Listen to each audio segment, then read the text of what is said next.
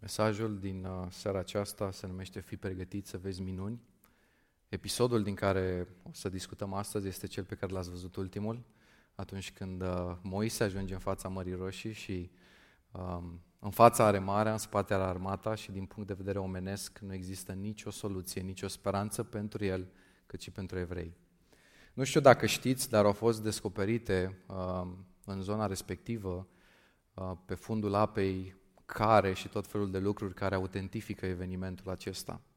E atât de clar că lucrul ăsta s-a întâmplat încât oamenii de știință au venit și uh, au explicat cum s-a întâmplat de fapt asta și au venit cu explicații că anumite fenomene naturale uh, au făcut să se creeze acele vârtejuri care au făcut ca zidurile să stea ca două, uh, la stânga și la dreapta ca, ca două ziduri.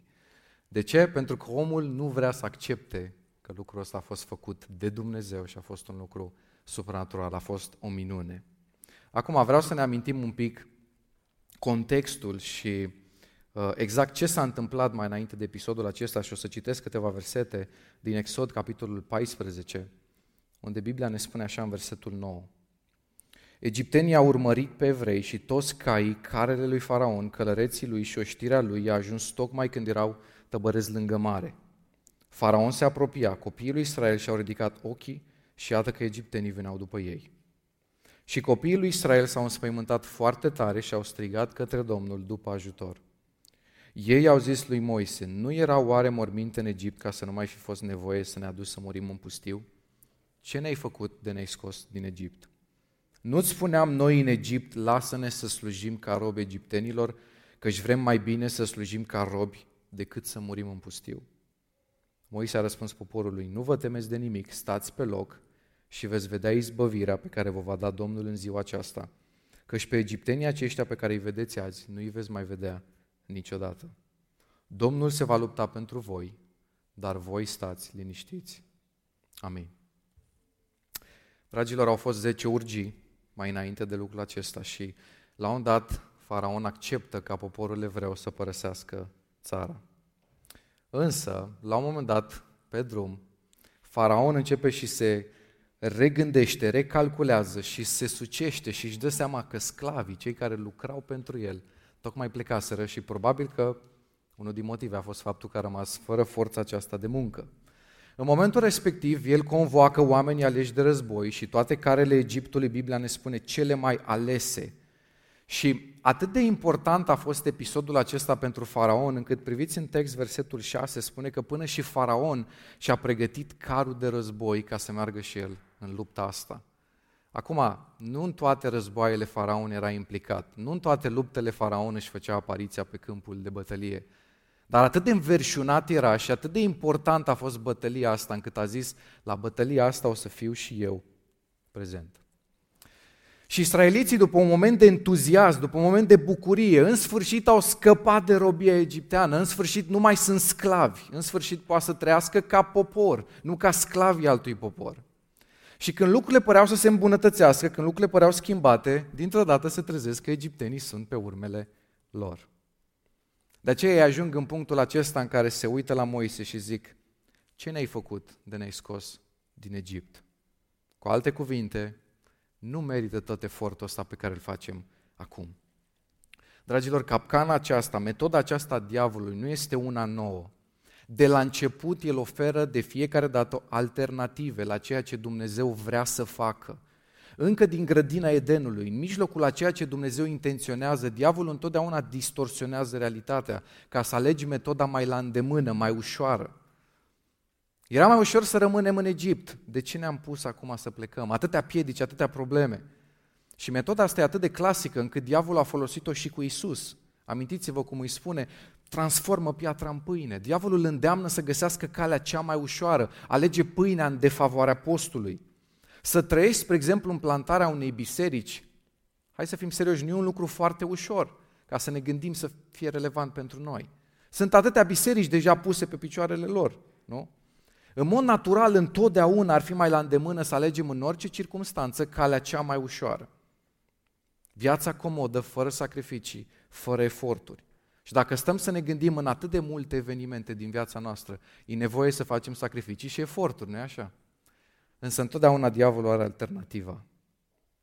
Observați cum oamenii aceștia imediat au început și s-au gândit. Măi, noi ne-am gândit că alternativa cu Egiptul era mai bună pentru noi. Versetul 12. Nu-ți spuneam noi în Egipt, lasă-ne să slujim ca robi egiptenilor, că își vrem mai bine să slujim ca robi decât să murim în pustiu.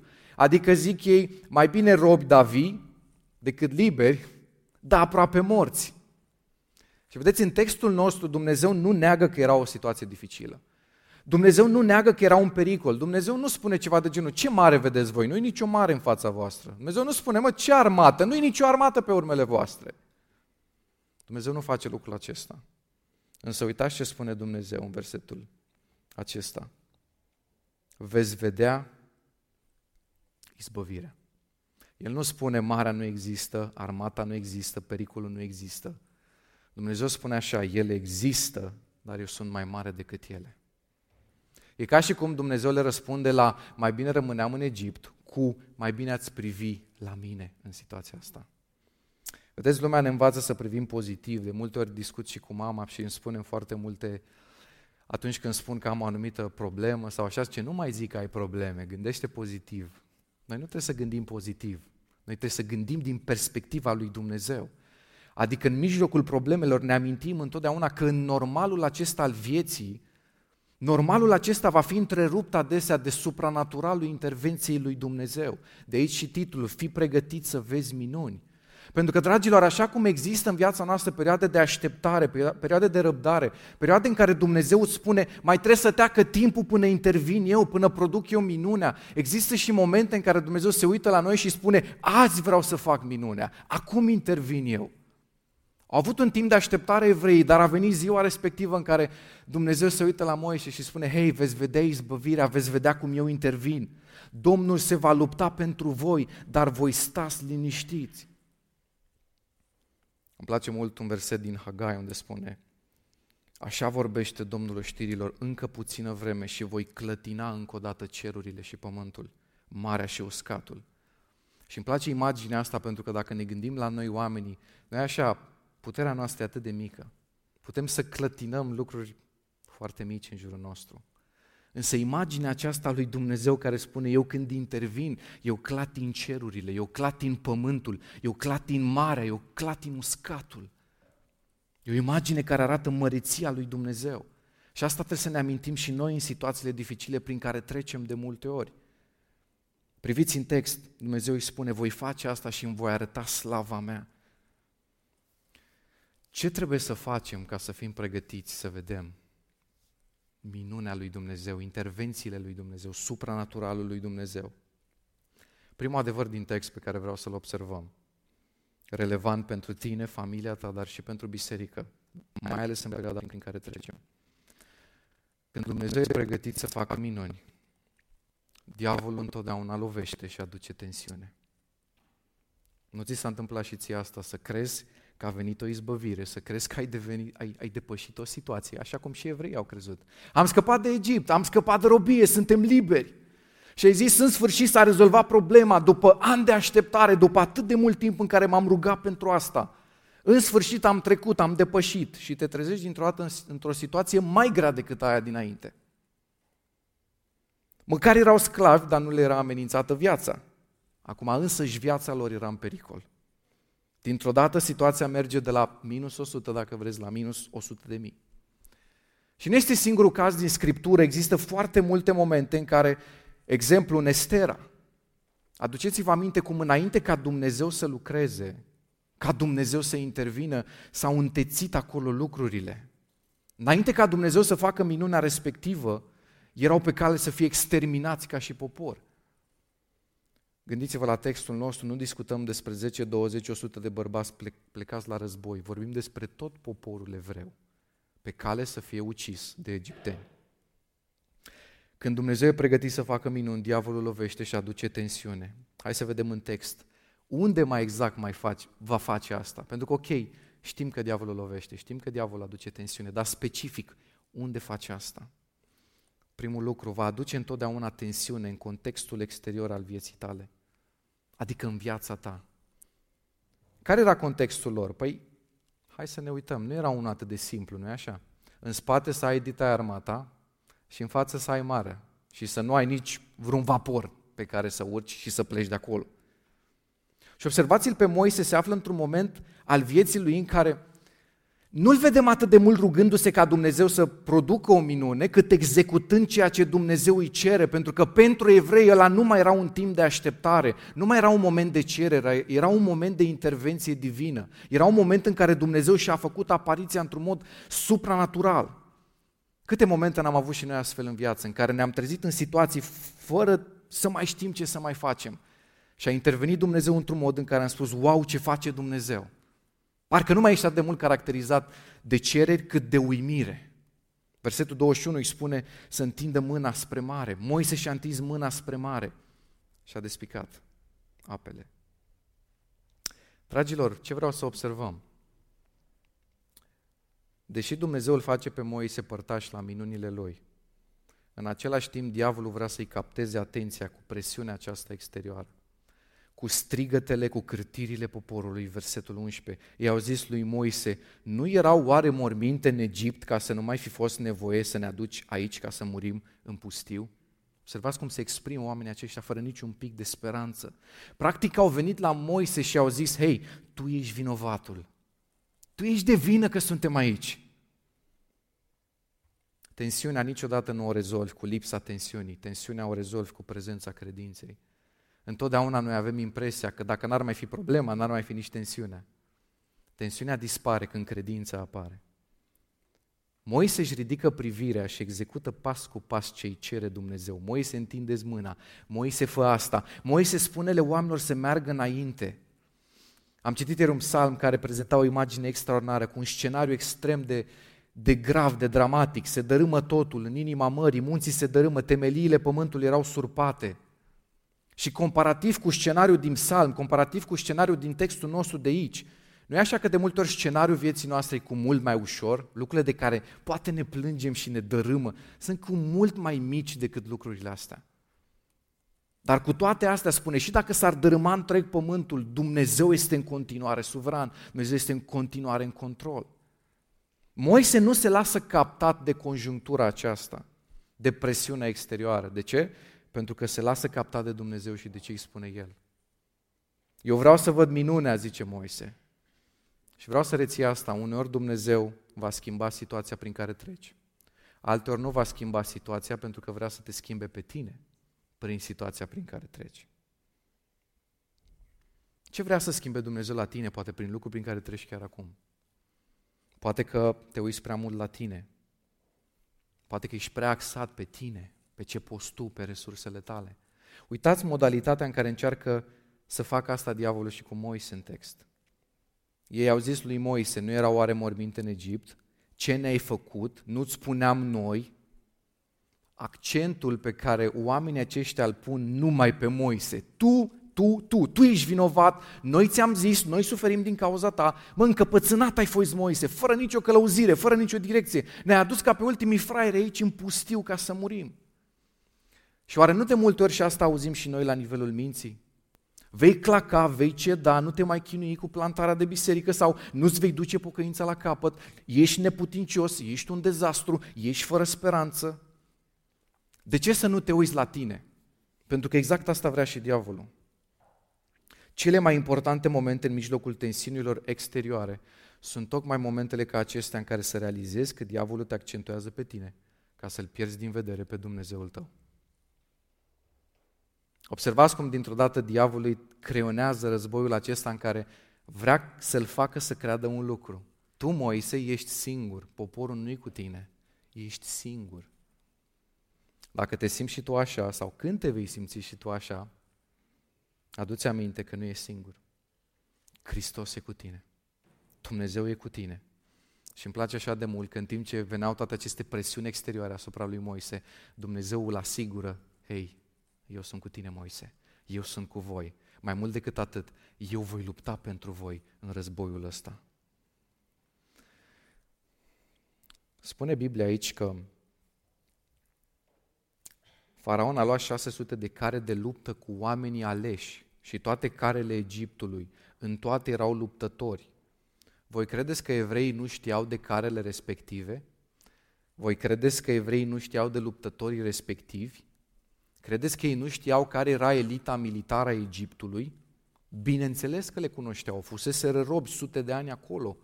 Lucrau pentru ei. Poate că unele dintre carele respective, poate că la unele lucraseră și ei. Nu de bunăvoie, siliți. Știau puterea lor militară. Nu au îndrăznit nici măcar o dată în, în sutele acelea de ani să se ridice împotriva lor, decât Moise când omoară un egiptean. Și gândiți-vă în scenariul acesta, când știm detaliile acestea, în momentul în care au început să vadă armata că se apropie de ei și au început să recunoască elita militară a Egiptului, mai mult decât atât, au văzut că și faraonii acolo. Gândiți-vă cum a fost asta pentru ei. Poate că au început chiar să discute între ei, hei, sunt luptătorii ei cei mai buni ai Egiptului. Sunt carele alea alese pe care le scot numai la ocazii speciale. Le-au scos pentru noi. Pentru că diavolul atunci când îți transmite la nivelul minții și a inimii de ce vei fi înfrânt, de ce nu vei reuși, îți dă și detalii despre asta. Noi așa că mereu avem în mintea noastră explicații foarte, foarte plauzibile legate de eșecurile noastre. Uite de ce nu vei putea să depășești situația asta. Uite de ce vei fi înfrânt. Când inima ta e asediată de astfel de gânduri, realizează în acele momente că diavolul e cel care face asta. Dumnezeu niciodată nu o să-ți dea detalii despre motivele sau modurile în care o să fii înfrânt.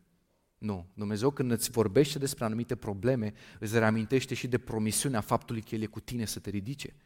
Dumnezeu când permite un scenariu în viața ta, pregătește și mijlocul să ieși de acolo. Asta face Dumnezeu cu Moise. Moise, știu că tu vezi cine vine împotriva voastră, dar stați liniștiți. Domnul luptă pentru voi. Îmi place foarte mult, Netereu traduce Domnul luptă pentru voi, dar voi trebuie să tăceți. Și mi s-a părut foarte tare faptul că la timpul de închinare nu ne-am vorbit, dar a fost momentul acesta în care am spus, hei, hai să tăcem un pic înaintea Domnului. Chiar vreau să propun, m-am gândit să propun un moment de genul în care, hei, hai să tăcem înaintea Domnului, să ne reamintim despre cine discutăm noi acum.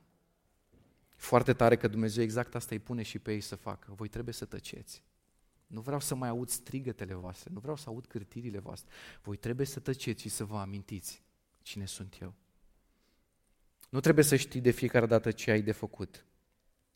Cum vei avea parte de rezolvare. Observați, Dumnezeu nu i-a spus că o să despartă mare, i-a spus, hei Moise, o să vezi izbăvirea mea. Întrebarea mea următoare ar fi fost, cum? Moise nu întreabă nimic de genul ăsta. Dumnezeu îi spune, o să vezi izbăvirea mea. Nu trebuie să știi de fiecare dată ce ai de făcut, însă trebuie să știi unde să privești de fiecare dată, și anume la El. Ai încredere în Dumnezeu, chiar dacă nu-ți spune modalitatea. Chiar dacă vorbim despre mare, uneori Dumnezeu a despărțit marea, ca în cazul lor, alteori ca în cazul lui Petru l-a pus să meargă pe mare. Dumnezeu are o grămadă de metode, Dumnezeu are o grămadă de variante.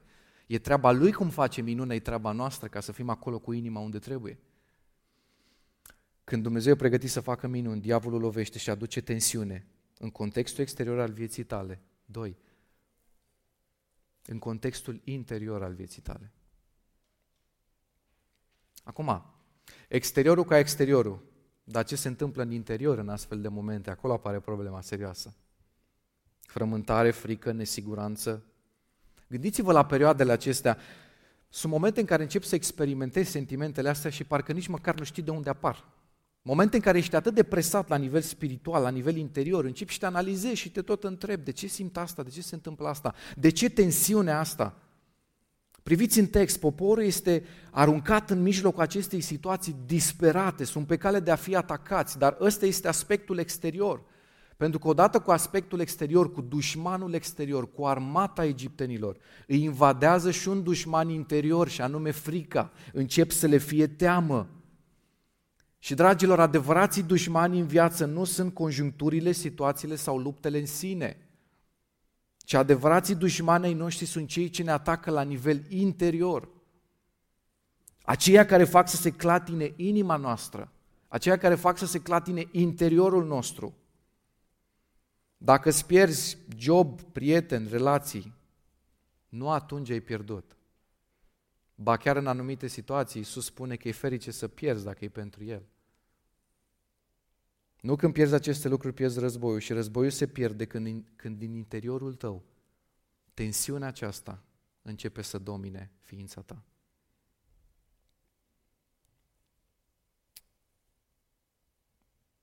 Dumnezeu vorbește de tensiuni exterioare în foarte multe momente din Scriptură.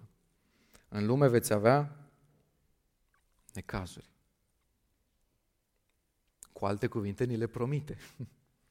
Nu spune că e o probabilitate, spune că e o certitudine. Veți avea necazuri.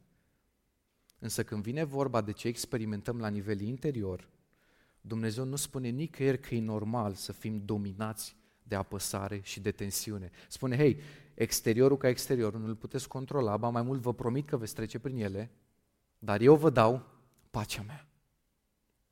O pace care nu o dau cum o dă lumea, o pace care poate să vă păzească și mintea, dar și inima. Tensiunea exterioară e normală, tensiunea interioară e și ea normală să vină, dar cu ajutorul lui Dumnezeu trebuie să o controlăm. Dacă experimentezi astfel de sentimente în seara asta, de tensiune, aș vrea chiar să te gândești în aceste momente și să îi le dai lui, să spui, Doamne, vreau să-ți dau ție tensiunea asta. Nu pot să schimb ce se întâmplă în exteriorul meu, dar tu poți să schimbi ce e în interiorul meu dacă eu apelez la tine. Și un alt aspect din text, fi încurajat, pentru că prezența tensiunilor poate însemna pregătirea lui Dumnezeu să facă ceva, să producă ceva, să facă o minune în perioada asta, să schimbe ceva, să-ți răspundă poate la ceva la care aștepți de multă vreme. Diavolul știe asta și tocmai de-aia aduce tensiune, pentru că, da, noi nu credem că diavolul poate să știe viitorul, dar eu personal înțeleg că el poate să intuiască ceea ce Dumnezeu vrea să facă. Vede că Dumnezeu se implică într-o lucrare, într-un om, într-o comunitate. Vede că investește în direcția respectivă. Și începe și aduce tensiunea asta pentru că nu-i place, nu-i convine.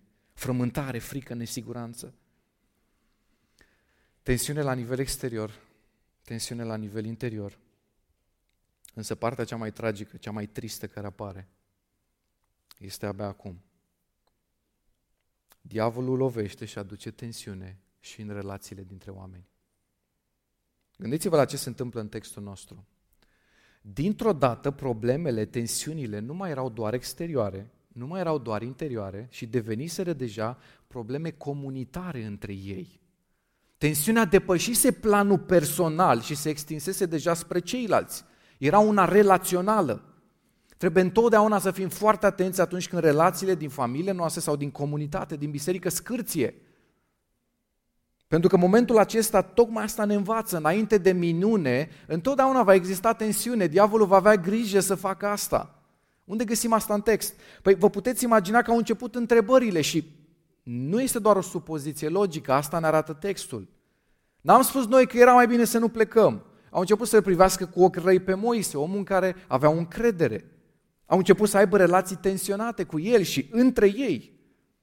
Foarte probabil au început să se privească reciproc și să se certe, să se facă anumite partide, anumite păreri. Nu trebuia să plecăm. Noi ziceam că asta se va întâmpla. Poate alții chiar au spus, știam eu că nu o să ne lase până la urmă egiptenia să plece, să plecăm. Știam eu că o să se răzgândească. Alții poate au spus, ca și noi astăzi, băi, un lucru de care fugeam, pe care nu-l doream deloc, era războiul. Nu vreau să merg la luptă, prefer să fiu un sclav, au spus ei. Nu vreau să mă lupt cu egiptenii și acum sunt pe urmele noastre. Și ăștia vin cu tancurile și noi avem un toiag în mâna lui Moise. Atât. Ăștia și-au trimis cei mai buni luptători, iar noi nu suntem războinici, am crescut ca o generație de sclavi. Handyman, da? știm să lucrăm cu mâinile noastre. Nu știm să ne luptăm. Cum ne vom apăra soțiile? Cum ne vom apăra copiii? Cum ne apărăm pe noi înșine? Și au început tensiunile relaționale, au început acuzațiile la, nivel, la nivelul liderilor, la nivelul celorlalți oameni. Moise ăsta ne-a luat de acolo de la trei mese pe zi în Egipt. Mă, era un Egipt, la măcar aveam trei mese. No? Măcar aveam ce să mâncăm, măcar viața noastră nu era în pericol. Și uităm adesea că Dumnezeu nostru e un Dumnezeu care face lucruri mari. Și ne mulțumim cu trei mese în Egipt. Eu zic așa și sper că sunteți în sentiment cu mine. Dumnezeu să lucreze așa cum vrea El, dar eu nu-mi doresc o comunitate obișnuită. Îmi doresc o comunitate anormală, nebună după Hristos. Nu vreau să ne mulțumim cu castraveții din Egipt, și vrem să ne mulțumim cu Dumnezeu care poate să despartă mare. Cu Dumnezeu care poate să păzească biserica, așa cum vom vedea imediat mai departe în text. Lucruri supranaturale pe care El le face, o comunitate în care să se vadă că în centru e Hristos.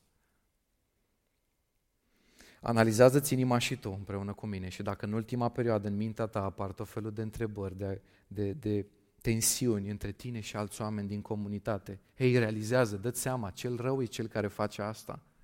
Și doi, fi încurajat, pentru că e posibil ca tensiunea asta să fie tocmai una din dovezile că Dumnezeu pregătește ceva, că Dumnezeu vrea să miște lucrurile, că Dumnezeu vrea să schimbe ceva, vrea să facă ceva supranatural. Asta a făcut aici în text. Când Dumnezeu e pregătit să facă minuni, tu trebuie să mai faci un lucru. Ai grijă la cele trei perioade sau momente. La ce mă refer aici? Ai grijă la momentul dinainte de minune, în timpul minune și ce faci după ce Dumnezeu face minunea. Haideți să ne uităm în text. Înainte de minune, înainte ca El să intervină, înainte ca El să ne dea sala, spre exemplu. Ai grijă și să am grijă la cârtire și la necredință. În ciuda faptului că au fost martori, au văzut 10 urgii, au văzut modul în care Dumnezeu a lucrat, în ciuda implicării pe care Dumnezeu a avut-o acolo, înainte să facă o nouă minune, despărțirea Mării Roșii, oamenii aceștia se pun pe cârtire. Oamenii aceștia zic, mai bine nu erau cele 10 urgii, mai bine stăteam în Egipt. Era mai bine acolo. Și observați, dragilor, lucrurile merg până într-acolo, încât Dumnezeu se uită la Moise și spune, ce sunt strigătele astea? Cu alte cuvinte, ce sunt cârtirile astea? Ce sunt văicărelile astea pe care le găsim în popor? Înainte de minune, înainte de intervenția Lui, înainte să vezi în viața ta răspunsul pe care îl aștepți de multă vreme, ai grijă la cârtire și la necredință. În timpul minunii, nu sta pasiv, luptă și depune efort. Da, sunt minuni la care doar privim, dar sunt minuni la care trebuie să participăm și noi activ. Observați, Moise e cel ce ridică mâna și atunci se produce minunea. Exemplu practic, Dumnezeu e cel ce zidește biserica, dar noi trebuie să le spunem oamenilor despre El. Dumnezeu înmulțește biserica, dar noi trebuie să ne facem timp să le prezentăm oamenilor viziunea noastră. Dumnezeu ne va da sala, dar noi trebuie să ne rugăm și să căutăm. Când sunt anumite perioade bine delimitate, cum este acum, nu sta pasiv. Depune efort și tu. Exemplu foarte simplu, intră seara pe Zoom și roagă-te împreună cu noi. Chestii simple, practice pe care le putem face. Gândiți-vă la israeliți un pic. Oamenii aceștia au trebuit să alerge, să treacă prin mare, n-au stat acolo pe loc. Băi, ce tare, Dumnezeu a despărțit marea, fain. Nu, a trebuit ca să se pună acolo, pune mâna și treci. Pune-te pe treabă. Dumnezeu va despărți marea și în dreptul nostru, prin pregătirea ceea ce avem nevoie. Finanțe, spațiu, bani. Dumnezeu va aduce oamenii potriviți. Dar dacă în timp ce Dumnezeu face asta, noi stăm pasivi, noi n-am înțeles nimic. Dumnezeu desparte marea, dar zice, pune mâna și treci. Fă ce ține de tine. Și vedeți, adesea Hristos a căutat să învețe pe ucenici lucrul acesta. Merge și scoateți voi, dragii, la un Sfânt. Merge și pregătiți voi locul unde vom cina. Sau amintiți-vă poate cazul pentru mine cel mai relevant. O mare mulțime flămândă înaintea lor și Hristos le zice, dați-le voi să mănânce. Și ei se uită, zic, cum să le dăm să mănânce? Sunt câteva mii de oameni. Hristos își implică ucenicii în lucruri aparent imposibile pentru ei. Le pune cinci pâini și doi pești în mână, se uită la miile de oameni și le zice, dați-le să mănânce. Hai să ne gândim puțin, ce făcuseră ucenicii cu puțin timp înainte? Păi veniseră la Hristos să zică, hei, sunt mulți oameni aici și le e foame, ocupă-te de nevoia lor. Așa procedăm și noi, nu e așa? Doamne, avem nevoie de finanțe, spațiu, oameni și așa mai departe. Ok, Dumnezeu spune, ocupați-vă voi. Cum adică să ne ocupăm noi? Nu, nu tu trebuie să faci asta. Ba da, dar implicați-vă voi cu ce ține de voi, ca eu să mă ocup de ceea ce numai eu pot face de lucrurile pe care numai eu pot să le produc. El a înmulțit pâinea și peștele, atât de mult încât spune Biblia că au mai și rămas la final. Dar ei s-au implicat în mulțimi și a făcut ce a ținut de ei. Dumnezeu a despărțit marea, dar Moise a întins toiagul. și poporul a trebuit să treacă folosindu-și piciorușele lor. Putea Dumnezeu să-i teleporteze pe partea cealaltă. Însă Dumnezeu alege varianta în care și noi, ca și ucenici, să fim implicați și să depunem efort. Însă și misiunea bisericii, dragilor, să spunem lor despre Dumnezeu, da? Oare nu putea Dumnezeu să dea așa un vis la fiecare și să își facă El în, într-o noapte lucrarea pe tot pământul? Ba da. De ce nu o face? Pentru că a ales să ne implice și pe noi. Suntem conlucrători împreună cu El.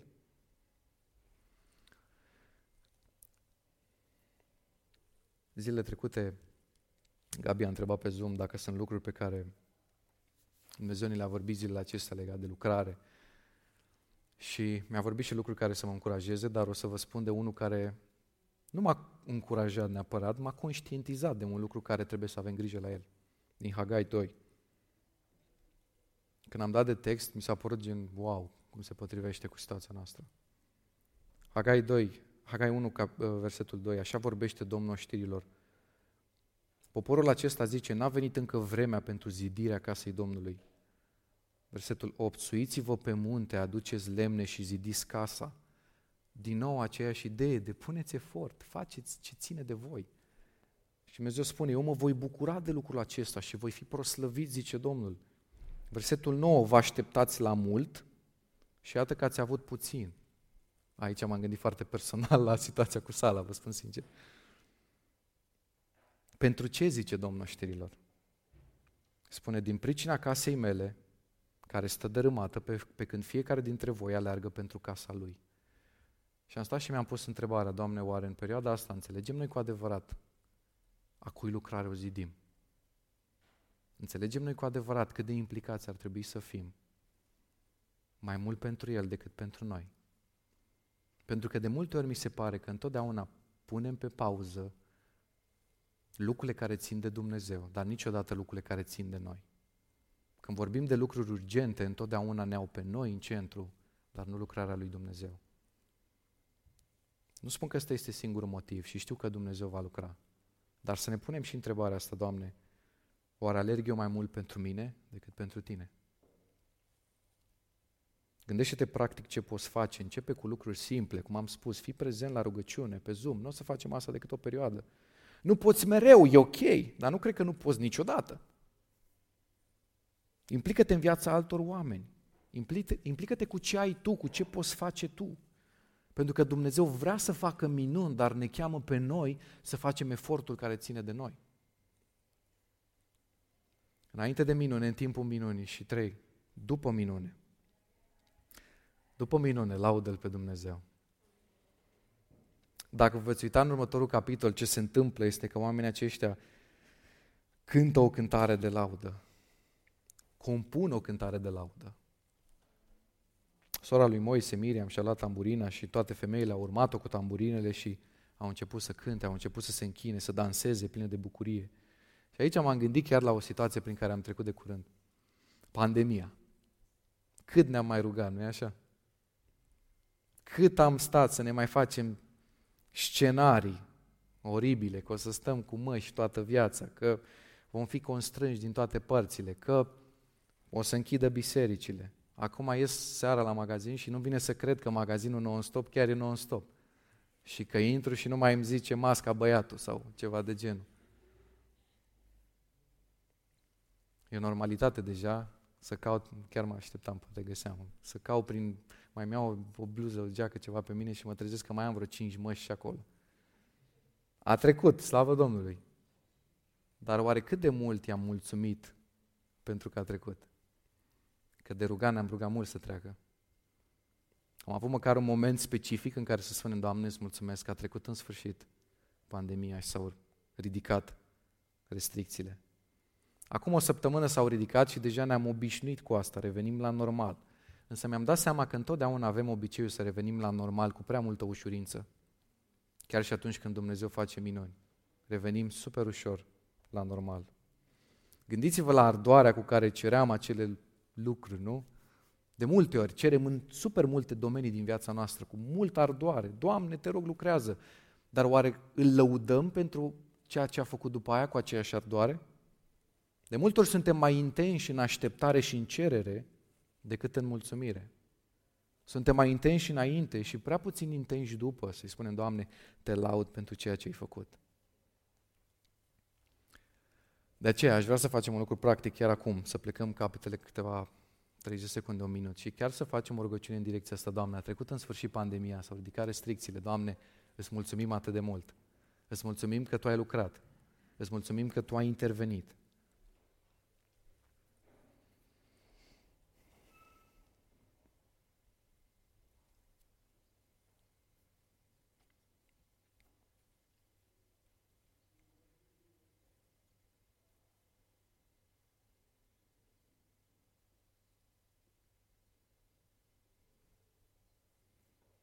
Doamne, ne uităm în text și vedem că oamenii aceștia au compus o cântare de laudă pentru că Tu ai lucrat și ai intervenit. Au considerat că nu e un moment peste care să treacă cu ușurință, Doamne, și au considerat că biruințele pe care Tu le dai merită lauda noastră. Doamne, recunoaștem că trecem cu prea multă ușurință peste lucrurile bune pe care le faci pentru noi. De aceea vrem să-ți mulțumim, Doamne, seara aceasta specific pentru această situație. Atât de mult ne-am frământat că poate nu ne vom mai putea întâlni, că se vor închide bisericile, nu știam cum va arăta viitorul, dar slavă ție, ne putem întâlni, Doamne. Fără măști, fără restricții, Doamne, e un, un, un atât de mare plus pentru, pentru lucrarea Ta. Putem, Doamne, să facem asta în libertate. Păstrează această libertate, te rog. Și, Doamne, fă ca această libertate să ne bucurăm de ea și să ne folosim de ea pentru înaintarea împărăției Tale. Nu doar pentru binele nostru, nu doar pentru ce ne convine și ne place nouă, și pentru a lucra împreună cu tine la zidirea împărăției tale. Amin. E un exercițiu bun să facem asta pentru că va veni momentul în care vom primi și sala, va veni momentul în care vom avea și botezuri, va veni momentul în care vom avea oameni care se vor implica, finanțe care uh, le vom primi. Vor veni multe astfel de momente și foarte bine ca să nu uităm niciodată ce avem de făcut după ce minunea se produce. Laudă-L pe Dumnezeu de fiecare dată. Ia-ți un timp în care să-i mulțumești, Doamne, te laud pe Tine pentru ce ai făcut. Vor veni și în viața noastră personală. Știu că fiecare avem lucruri pe care le așteptăm. În familiile noastre avem lucruri pe care le așteptăm să se schimbe. Există momente de așteptare și există momente în care Dumnezeu intervine. Când intervine, întotdeauna laudă-L pentru asta. Al treilea lucru. Când Dumnezeu e pregătit să facă minuni, cred că cel mai încurajator lucru în text, El însuși își face apariția acolo. Îmi place atât de mult faptul că atunci când Dumnezeu intervine, nu trimite doar îngerii, și vine El personal. Îngerul Domnului din text, întotdeauna în Vechiul Testament, veți vedea că este prefigurarea lui Hristos. Și asta e cea mai mare minune, cea mai mare bucurie pentru mine. Mă bucur de fiecare dintre voi și sper că și voi de mine. Dar cea mai mare bucurie și cea mai mare minune este faptul că Hristos e prezent, faptul că Hristos ne însoțește. Noi n-ar trebui să slujim dorindu-ne printre multe altele ca Hristos să fie prezent. Și noi ar trebui să slujim din principalul motiv că El e cu noi și că ne însoțește. Dumnezeu își face apariția în multe moduri și noi știm asta, însă vreau să ne limităm la ce găsim în textul nostru, două lucruri și cu asta voi încheia. Primul lucru, își face apariția acolo unde urmează atacul. Își face apariția în viața ta acolo unde urmează atacul, acolo unde tu ești vulnerabil. Observați versetul 19, îmi place atât de mult verset, versetul 19 și 20. Îngerul lui Dumnezeu care mergea înaintea taberei lui Israel și a schimbat locul și a mers înapoi a lor și stâlpul de nor care mergea înaintea lor și a schimbat locul și a stat înapoi a lor. De ce s-a dus înapoi a lor? Pentru că de acolo venea armata egipteană. Și a zis, de acolo vine pericolul, eu acolo îmi fac apariția să păzesc. El s-a așezat între tabăra egiptenilor și tabăra lui Israel. Norul acesta pe o parte era întunecos, iar pe cealaltă lumina noaptea. Și toată noaptea cele două tabere nu s-au apropiat una de alta. Mi se pare extrem de fascinantă imaginea aceasta. Mergea înaintea lor și îi călăuzea, dar dintr-o dată când nevoia urgentă nu mai era călăuzirea, ci protecția, Îngerul Domnului își, își schimbă poziția și se pune în locul vulnerabil, locul pe unde ei puteau să fie atacați cu ușurință. Norul acesta pe o parte era întunecos, iar pe cealaltă lumina noaptea. Cu alte cuvinte, Dumnezeu îi ținea în beznă pe egipteni, în timp ce evreilor le dădea lumină. Mi se pare extraordinar asta.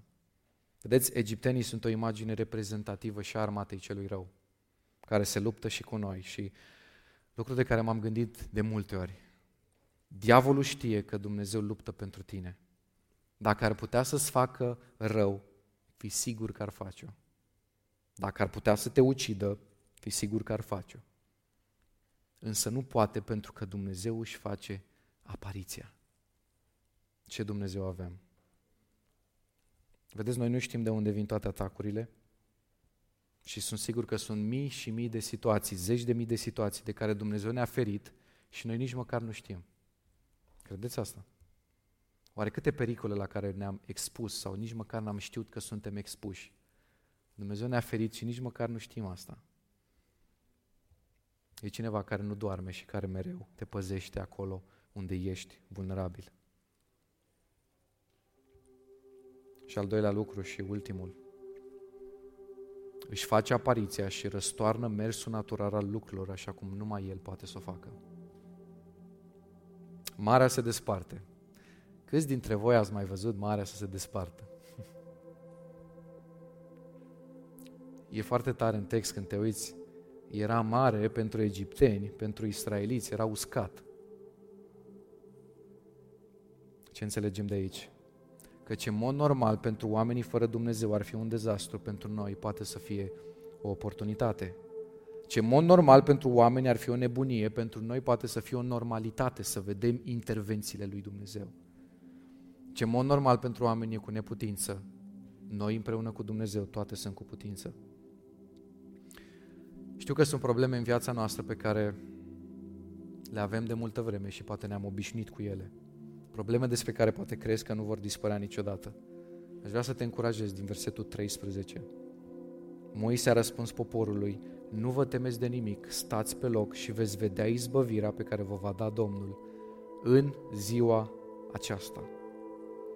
Au fost robi în Egipt timp de sute de ani, robia a devenit pentru ei însă simbolul ăsta al, al sclaviei, al falimentului, al perioadei de neputință. Și aș vrea să te întreb, care sunt lucrurile din viața ta pe care le poți încadra aici? Acele lucruri care înseamnă pentru tine robie, faliment, neputință, poate să fie un păcat pe care nu-l poți depăși, poate să fie un lucru pe care, nu știu, o rană pe care o tragi după tine, o chestie pe care nu reușești să o depășești cu care te simți atât de neputincios. Poate să fie o problemă relațională cu cineva, poate să fie o problemă cu o rudă de-a ta, cu care nu reușești deloc să-ți îmbunătățești relația. Sau poate să fie o problemă chiar din familia ta, cu soțul sau cu soția. Nu e așa că astfel de lucruri care durează de multă vreme sunt cu mult mai descurajante decât acele lucruri care poate se întâmplă într-o zi și ai trecut mai departe și a doua zi nici nu mai știi de ea. Însă lucrurile cu adevărat descurajante din viața noastră sunt astea care țin de multă vreme și nu reușim să mai trecem peste ele. Asta era cazul evreilor. De sute de ani erau în aceeași robie. De sute de ani deja pentru ei era clar, noi aici o să rămânem, nu se va mai schimba nimic. Însă ce vreau să observați este că există momente de intervenție ale lui Dumnezeu în care totul se schimbă. Nu vă temeți de nimic, stați pe loc, veți vedea izbăvirea pe care vă va da Domnul. Și aici îmi place foarte mult pe egiptenii aceștia pe care îi vedeți azi, nu-i veți mai vedea niciodată. Care e lucrul ăla pe care ai nevoie să-L rogi pe Dumnezeu, să spui, Doamne, chestia asta din viața mea nu vreau să mai văd niciodată. Lucrul ăsta vreau să se schimbe, lucrul ăsta vreau, vreau să, vreau să existe o intervenție supranaturală. Vă spun ce-mi doresc eu cu biserica. Doamne, vreau să avem spațiul nostru, vreau să vedem că Tu lucrezi, că Tu ți înaintezi lucrarea. Perioada de așteptare să se încheie și să vedem minunea Ta.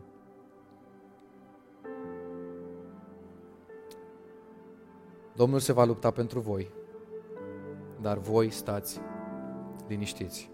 Și mă rog ca Dumnezeu să intervină la nivel individual, la nivel de familie, la nivel de comunitate, și chiar la nivelul lumii spirituale. Există tot aici, în contextul din Exod, momente în care Dumnezeu spune, voi face război cu toți zeii Egiptului. El însuși se luptă pentru noi. Îngerul lui Dumnezeu stătea într-un stâlp de nor între popor și egipteni. Și uitați, când au ajuns acolo, Dumnezeu a făcut să le sară roțile de la care. Și atât de clar a fost intervenția lui Dumnezeu încât egiptenii s-au înspăimântat și au început să zică, hei, Dumnezeu luptă pentru evrei, trebuie să ne întoarcem, să fugim de aici. Însă era prea târziu. Și asta e întrebarea care răsună în inima mea și așteptarea cea mai mare pe care o am atunci când citesc textul ăsta și chiar și în perioada asta în care ne aflăm. Când își face El apariția, cine îl mai poate opri să lucreze? Și asta e lucru care mi-l doresc cel mai mult. Ca El să-și facă apariția. El e prezent. Dar să existe perioadele acelea în care își face apariția într-un mod în care până și egiptenii, până și cei necredincioși s-au uitat și au zis, hei, ăsta e Dumnezeu, n-are cine să fie altcineva. Spuneți-mi măcar o persoană care mai putea să facă ce a făcut Dumnezeu acolo. Nimeni. Să pună norul acolo să-i protejeze, pe o parte să lase beznă, pe o parte să lase lumină, să despartă marea și să zică, hei, voi pe aici treceți, după ce trece poporul, lasă că mă ocup eu și de egipteni. Cine mai putea să facă asta? Și sunt lucruri în viața noastră super multe care după ce se întâmplă ne uităm la un dat în spate și zicem, hei, asta doar Dumnezeu putea să o facă în viața mea. Și o să ne uităm și în lucrarea asta peste un an sau doi în spate și o să zicem, hei, cum Dumnezeu a lucrat, numai El putea să o facă. Asta clar este mâna lui Dumnezeu. Ești pregătit ca El să apară și să facă minuni? Priviți în text, El a permis o criză ca mai apoi să le arate cum El poate să-i scoate din criză. Și asta facem în viața noastră și asta facem biserica acum. A permis momentul acesta în care poate că au apărut întrebări, au apărut tensiuni exterioare, tensiuni interioare, poate că tensiuni în relațiile noastre, întrebări, frici. Și acum mă întreb, tot conform textului, oare ce o pregăti el în continuare? Observați în text, din oameni morți, Dumnezeu îi duce la statutul acesta de călători, dar nu pe mare cu barca, ci pe uscat în mijlocul mării. Însă și fraza asta a Scripturii o nebunie. Cum adică pe uscat în mijlocul mării? Asta face El, lucruri supranaturale, lucruri imposibile. Nu știu dacă v-ați pus măcar o secundă în momentul ăla să vă gândiți cum e să treceți pe uscat prin mijlocul mării să stea zidurile de apă la dreapta și la stânga. Te-ai, te gândit vreodată la imaginea asta? Dai seama ce, ce cu tremur trebuie să fie în inima ta, ce, ce, ce frică combinată cu cu respectul acesta față de Dumnezeu. Wow, ce face Dumnezeu! Wow, cât de mare e Dumnezeu! Același Dumnezeu care a făcut asta este și în fruntea lucrării de aici. Și slavă Lui pentru asta. Și cum a avut cu evrei un plan să-i ducă în țara promisă, are și cu noi un plan să zidească biserica. Aș vrea să ne ridicăm în picioare. Și aș vrea să conștientizăm lucrul ăsta. Nu vreau să sune clișeic, nu-mi place să fiu clișeic și nu o să fiu. Însă vreau să fim conștienți că ceea ce noi facem acum este o istorie care o să rămână. Noi o să ne amintim toată viața și o să ne amintim și în veșnicie de lucrurile pe care noi le facem aici împreună cu Dumnezeu.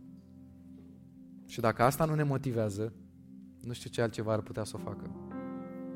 Nu vreau să trăim într-un mod în care să-L facem pe Dumnezeu să se întrebe ca și în dreptul evreilor. Ce rost au strigătele voastre? Ce rost are necredința voastră? Nu v-am spus că eu voi lupta pentru voi. Să fim ca Moise, căruia Dumnezeu îi spune ce să facă și el în ascultare execută pas cu pas tot ceea ce Dumnezeu îi comunică. Acum momentul de rugăciune, nu uita, ca să fii pregătit de minune, trebuie să fii pregătit și de tensiuni și să ai grijă cum le gestionezi exterioare, interioare și în relație. Ai grijă cum gestionezi cele trei momente, înainte de minune, în timpul ei și după. Și totodată să fim pregătiți ca Dumnezeu să-și facă apariția. Cred că lucrul pe care mi-l doresc cel mai mult când mă uit în textul ăsta e tocmai asta, ca Dumnezeu să apară, să-și facă El apariția în toată gloria și în toată splendoarea Lui. Mă gândesc mereu la momentul acesta în care orice ochi îl va privi și orice genunchi se va pleca. Wow! Însă noi avem ocazia să facem asta de acum, să-L vedem lucrând între noi, să ne plecăm noi genunchi înaintea Lui și prin noi Dumnezeu să facă, să se extindă împărăția Lui în lumea noastră, mai exact aici, în București. Doamne ajută!